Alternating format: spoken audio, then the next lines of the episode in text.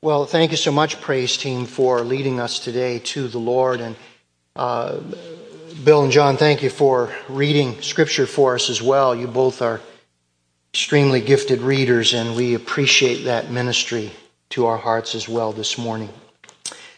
Uh, I want to begin with this statement this morning, which I, I believe is true. You cannot label someone a failure until you see how they respond to adversity. You know, as I thought about this, it's been five years since Ellen's middle brother, David, died of kidney disease. It's hard to believe it's been five years. Had he lived, he would have been 55 years this year. And over the eight years that he had that disease, we watched as the life was just sucked right out of him until he ultimately became almost a completely helpless invalid. He had very little quality of life for those eight years. Do you know some of his best friends could not handle the trial that he was going through?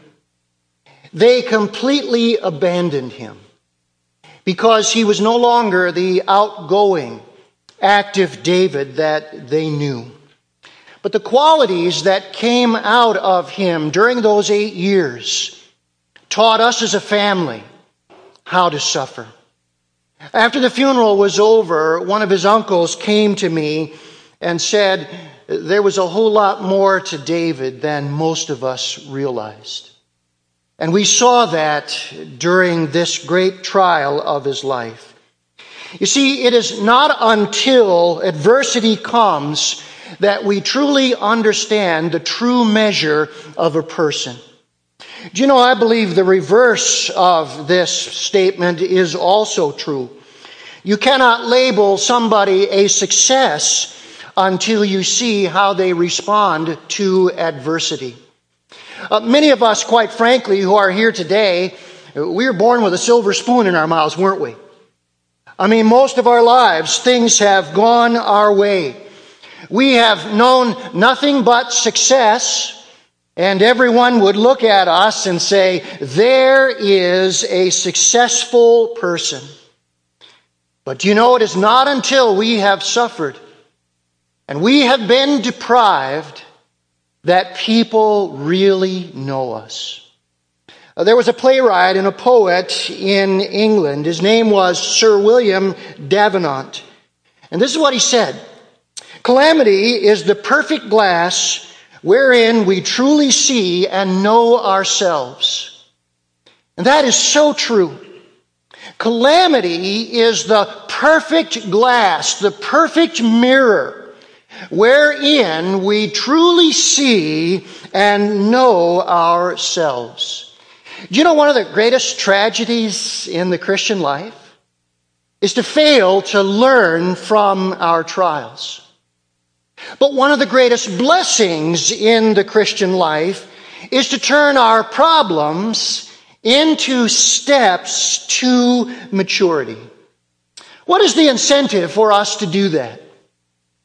My dear brother in law, whom we still miss very, very much, accepted his trials without complaint.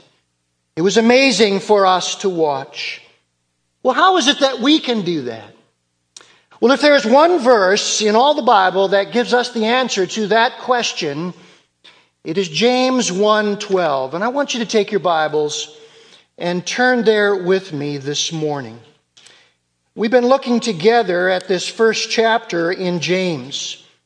And now as we come to James 1:12, we are really seeing here what James teaches us about the reward for trials. And I want you to notice what he says. Let me read this verse for you.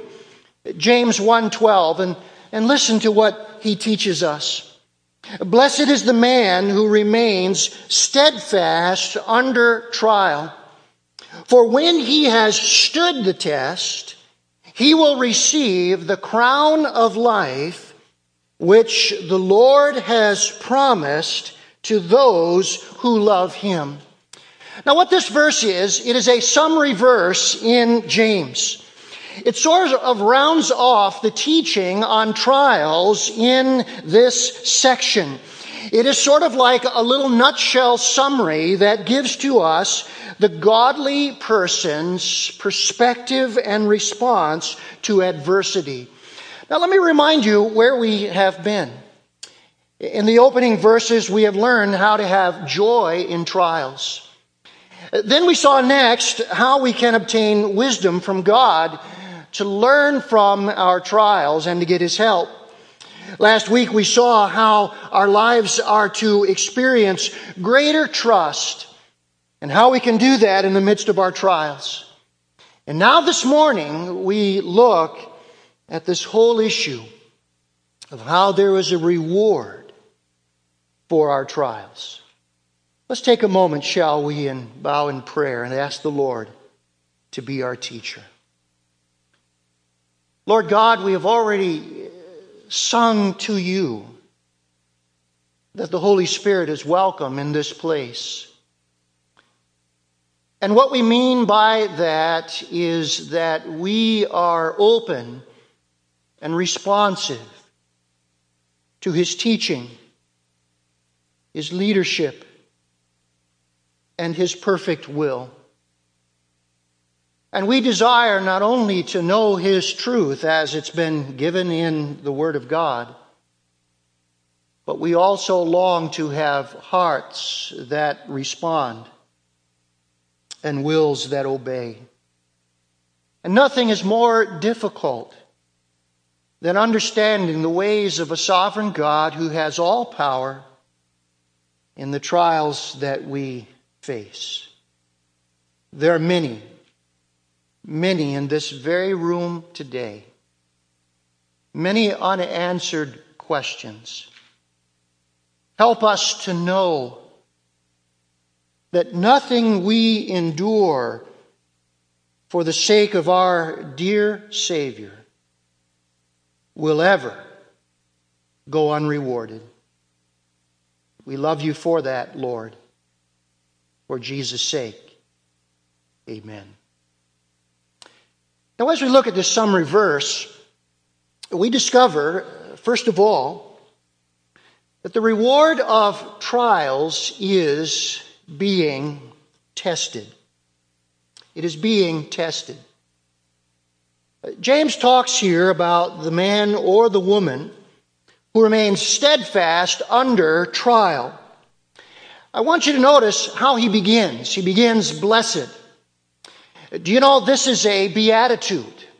Whenever you find blessed in our Bibles, it's a beatitude like Jesus gave in the Sermon on the Mount. Now, beatitudes are expressions of praise or congratulations. Uh, blessed here means to regard someone as fortunate or in favorable circumstances so that we could actually read this verse, congratulations to the one who remains steadfast under trial. Do you know in the Greek world, whenever a beatitude was expressed, it was always positive, was never negative. So that for the Greeks, blessedness equaled these types of things material goods, maybe finding a marriage partner, having children, getting riches, fame, or wisdom. But here you have a very surprising twist. The congratulations have to do with trials, something that we consider to be very, very negative. Do you know this is the way that Beatitudes in the Bible often are? They take the world's values and they turn those values upside down. It's as though the author of Scripture is saying to us everything that you think you know is wrong. That God's values, His kingdom values, are different. God operates in a way that is totally different from what the world thinks is fortunate. God says this believers who have lost, who have suffered, who have gone through trials, They are the ones who are the fortunate ones. Uh, many, many years ago, there was a, uh, a translation of the New Testament that was uh, an attempt to put the New Testament into modern English. It was translated by the name of a man, his last name was Weymouth, and it was known, you can still read it, Weymouth's New Testament. And in that New Testament, there is a little note at this. And this is what that note says. People who are blessed may outwardly be much to be pitied, but from the higher and therefore truer standpoint, they are to be envied, congratulated, and imitated. That is God's view of our trials. Now, notice here the very first reason we are blessed is because we are being tested. Uh, the word for trial that occurs here, and we saw it earlier in verses 2 through 4, means to try to learn the character of someone by submitting them to thorough and extensive testing. The word means to try to find out what is in a person's heart based upon the tests that they go through. Do you know? There's really no other way to know what is in our hearts, to know the reality of our faith, rather than when we go through testing. And by the way, you can see that here in two very critical words. This word trial also means the idea of pressure. And the phrase stood the test means to be approved. So the concept of standing the test means to be approved as genuine on the basis of testing. And that is one of the critical ways that we know the reality of our faith. There are two statements uh, over the years that mean a great deal to me when I think about trials. Let me share them with you. I'm sure that you've heard them before, but I think they are exactly what the Bible is teaching us. Here's the first one. This was said by uh, radio Bible teacher Chip Ingram. Christians are like tea bags. You don't really know what they are like until you put them in hot water.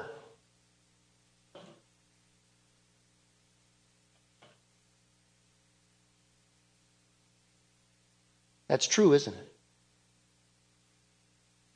Here's the next one. Adrian Rogers said, A faith that hasn't been tested can't be what? Trusted.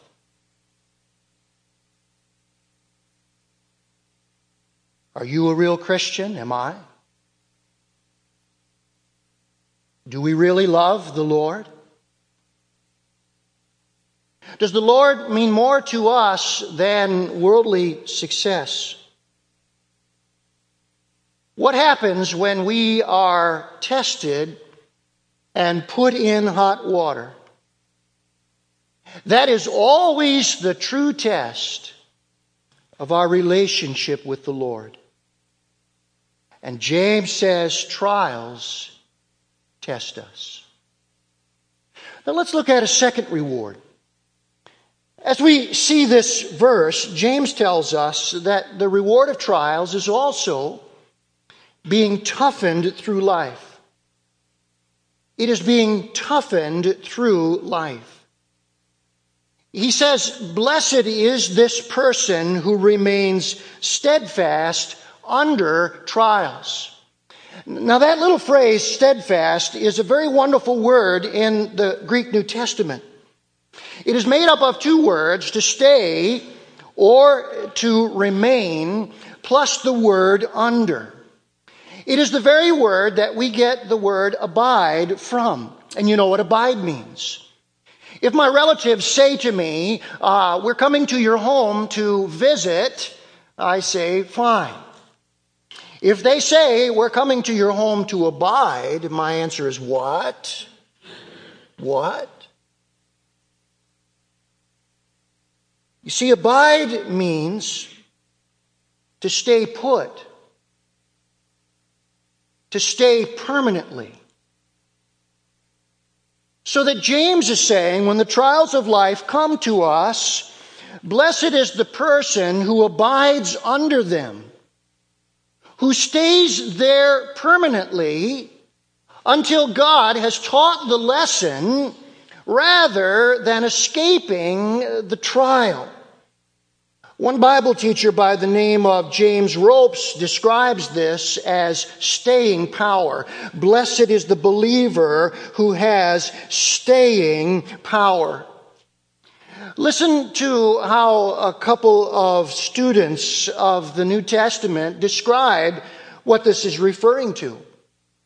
D. Edmond Hiebert says it's not a passive attitude of quiet submission or resignation or resignation. Okay, Lord, if this is what I have to accept, I guess I will. No, it's not that at all. Rather, says Hiebert, it is a brave manliness which confronts the difficulties and contends against them. Joseph Thayer, who was a, a Greek scholar, said this. It is the characteristic of a believer who is unswerved from his deliberate purpose and his loyalty to the faith and piety by even the greatest trials and sufferings. Do you know in Joshua chapter 1, as Joshua got ready to take over for Moses? This is exactly what God said Joshua needed.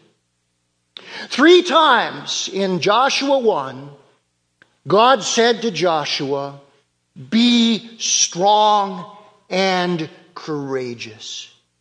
Be strong and courageous. Be strong and courageous. Do you know these two words that are used here? Remain steadfast and stood the test are also found in Romans 5 verses 3 and 4 where there they are translated endurance and character. Turn back with me for just a moment to Romans chapter 5, and I want you to notice how these very same words are used by the Apostle Paul to help us to understand what God is trying to accomplish. Look at verse 3 of Romans 5. Not only that, he says, but we rejoice in our sufferings, knowing that suffering produces endurance, that's remaining steadfast, and endurance produces character, the same word for standing the test, and character produces hope. Now, what is interesting is character in this passage was used of a metal alloy that was placed under the pressure of a furnace to release it from all of the alloys in the precious metal. So that Paul is describing here the weaknesses of our character that are eradicated by the pressure of trials so that the believer then emerges out of those trials as strong and as pure like a metal that has been purged of its alloys in the pressure of the furnace. Please get this. Trials strengthen us and they purify us. And those two virtues, strength and purity, make us what we are. They make us what we are. And James is saying there's no other way. There's no other way to become strong and pure except by being toughened in the trials of life. Many of us know this woman that I'm putting on the screen this morning. Her name is Kay Arthur. Kay Arthur has been the head of Precepts Ministries International. that has taught multitudes and multitudes of people how to study the Bible. When you view a person like this, you think she's talented, she's gifted, she has incredible insight. God has given her a great ministry. And you think she just had unremitting success throughout her life. But that's not true. In fact, early in her ministry, she and her family were missionaries in Mexico. While they were there, she contracted a heart infection. And because of that heart infection, they had to leave the mission field. One of the biggest difficulties and disappointments for any missionary is when you go to the field anticipating this wonderful ministry and then God allows your health to be dissipated and you have to leave the mission field. You know what Kay Arthur said? She said, I felt like a failure. And this is what she wrote. Depression set in until I cried, Father, whatever you want. It would be several years before I'd see how he'd use those formative years of study in Mexico to prepare me to write inductive Bible studies that would eventually reach 52 countries. She wrote this My disappointments aren't over. Pain and trials are almost constant companions, but they are never enemies. They drive me into His sovereign arms. There He takes my disappointments and works everything together for good. And you know what she says her disappointments are? They are God's appointments. My disappointments, she says, are His appointments. And now we know where did she get the strength, the resiliency, the courage, and the focus to write Bible studies that have now reached 52 countries? It came in the crucible of suffering. Let's continue. Thirdly, James says the reward of trials is being triumphant after life. Being triumphant after life. He says the person who has been tested and who has been toughened will receive the crown of life. Now, what is the crown of life? Well, the construction here means the crown which consists of life. What he is describing here is the full endowment of eternal life in heaven. And what he's talking about is available to every single Christian. Every Christian can experience the full endowment of eternal life in heaven after we have been tried in this life. What is interesting is as you look through the Bible, you discover that crowns picture four great experiences in heaven. What these experiences describe are the rewards of eternal life in heaven for every believer, no matter the trials that we have suffered in this life. Uh, let me just take you to a few passages of Scripture where we see an illustration of how a crown was used in the New Testament. Uh, let's go to 1 Thessalonians 2 and verse 19 and notice that the crown was a sign of joy. The crown was a sign of joy. Notice 1 Thessalonians 2 and look with me at verse 19. And look what he says. For what is our hope or joy or crown of rejoicing before our Lord Jesus at his coming. Is it not you, says Paul? For you are our glory and our joy. In the first century, they would wear a crown of flowers at a wedding or a feast. And it was symbolic of times of joy. The Olympics are coming up. One of the things that will happen is after every event, the medalists will walk up on the stage and the medals will be placed over their heads and, and they will smile with great joy because they have reached the pinnacle of their event. That's what heaven will be like. It will be a place of great joy because we have reached the pinnacle, the outcome of the sufferings of this life.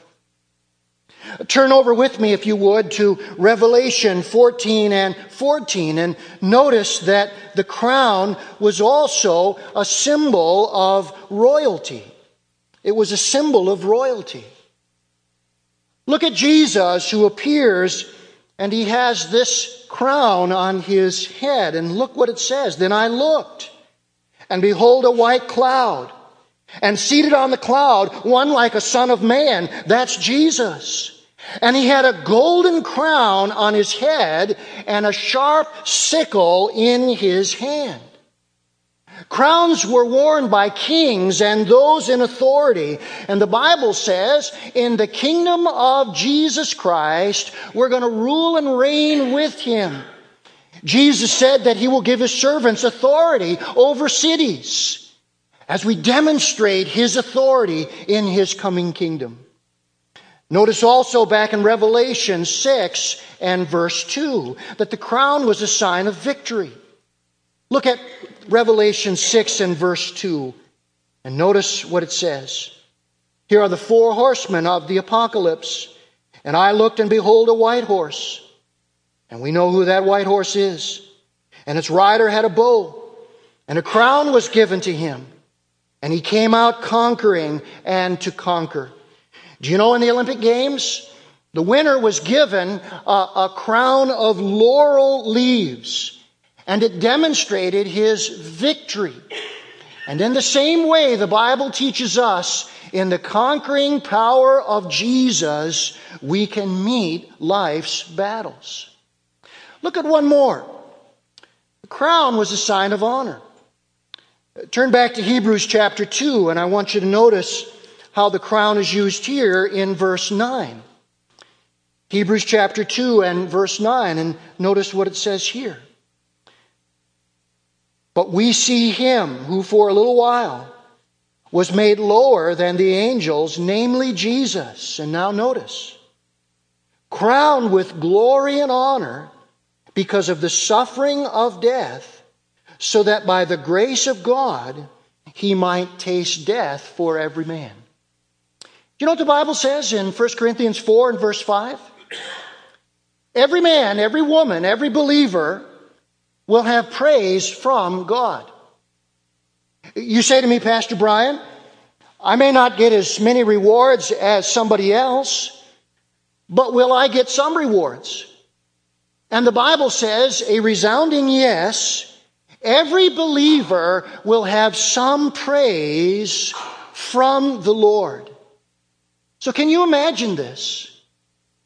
Someday in heaven, all eyes will be on Jesus Christ. He will receive all praise and honor. Then, symbolically, as it were, he will take his crowns and he will place them on the heads of every Christian who has suffered for him. And all of a sudden, the eyes of all of heaven will give honor to every single believer. Let me ask you, is that something worth living for? Is that worth living for? The one who is deserving of all honor and all praise, all the eyes of heaven are upon him. And then he comes symbolically, as it were. He takes that crown and places it on our heads, and all eyes turn towards us as every man, every woman who has ever suffered for Jesus receives their praise from God. That is worth living for. Brothers and sisters, this is where we're headed. We're headed to joy. We're headed to royalty. We're headed to victory. We're headed to honor. No one who serves Jesus and who suffers for him will ever, ever lose their reward.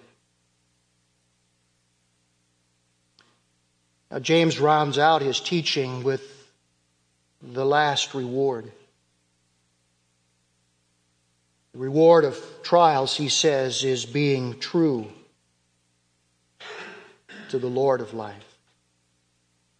Did you notice? All of this God has promised to those who love Him.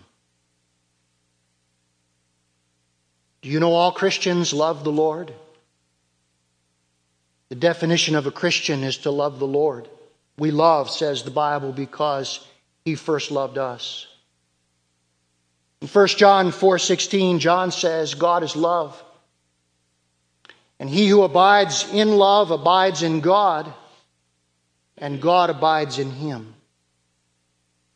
All Christians love the Lord. And love has a two sided impact. Our accepting of trials and enduring them and learning through them reveals our love for the Lord.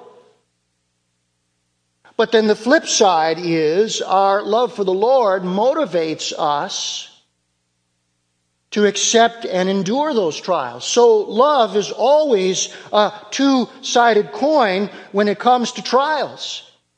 It shows our love for the Lord, and then it motivates us to accept and endure the trials. Now, why is this important?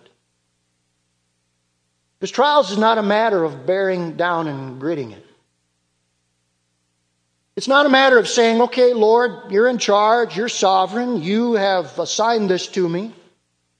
I guess I will bear down and grit my teeth until it is over. No. It's about love. It's about love. Some of you like sugar in your tea. You know why? Sweetens the bitterness. And that's what love does. Without love, trials are bitter. We, we grit our teeth, we endure them. But because of love for Jesus, the bitterness is removed. And we say, Lord, this is for you. Lord, this is for you. I don't know about you, but my trials, when I finally come to grips with them, cause me to love Jesus more, not less. And it's in that love for Him that the bitterness is removed. As I put all this together, I've recognized that James gives to us a wonderful diagram of the reward for trials. And maybe you're one of those learners who an image or a picture helps you to see the truth in an easier way. And so, if we could put this diagram together of what the Lord is teaching, what we would see is this is the reward of the trials of life for Christians. That trials cause us to be tested. In that tested, we become toughened, we become strong and pure as we submit to God's will. We do that because we know someday we will be triumphant as our Lord honors us with the fullness of eternal life. And all of it is motivated out of, out of a desire to be true to the Savior whom we love so much. And this is the amazing reward for trials. By the way, does anybody look at this this morning and say, Isn't this the life we want? Isn't this what life is really all about? Don't we want someday to offer this kind of life up to our Lord?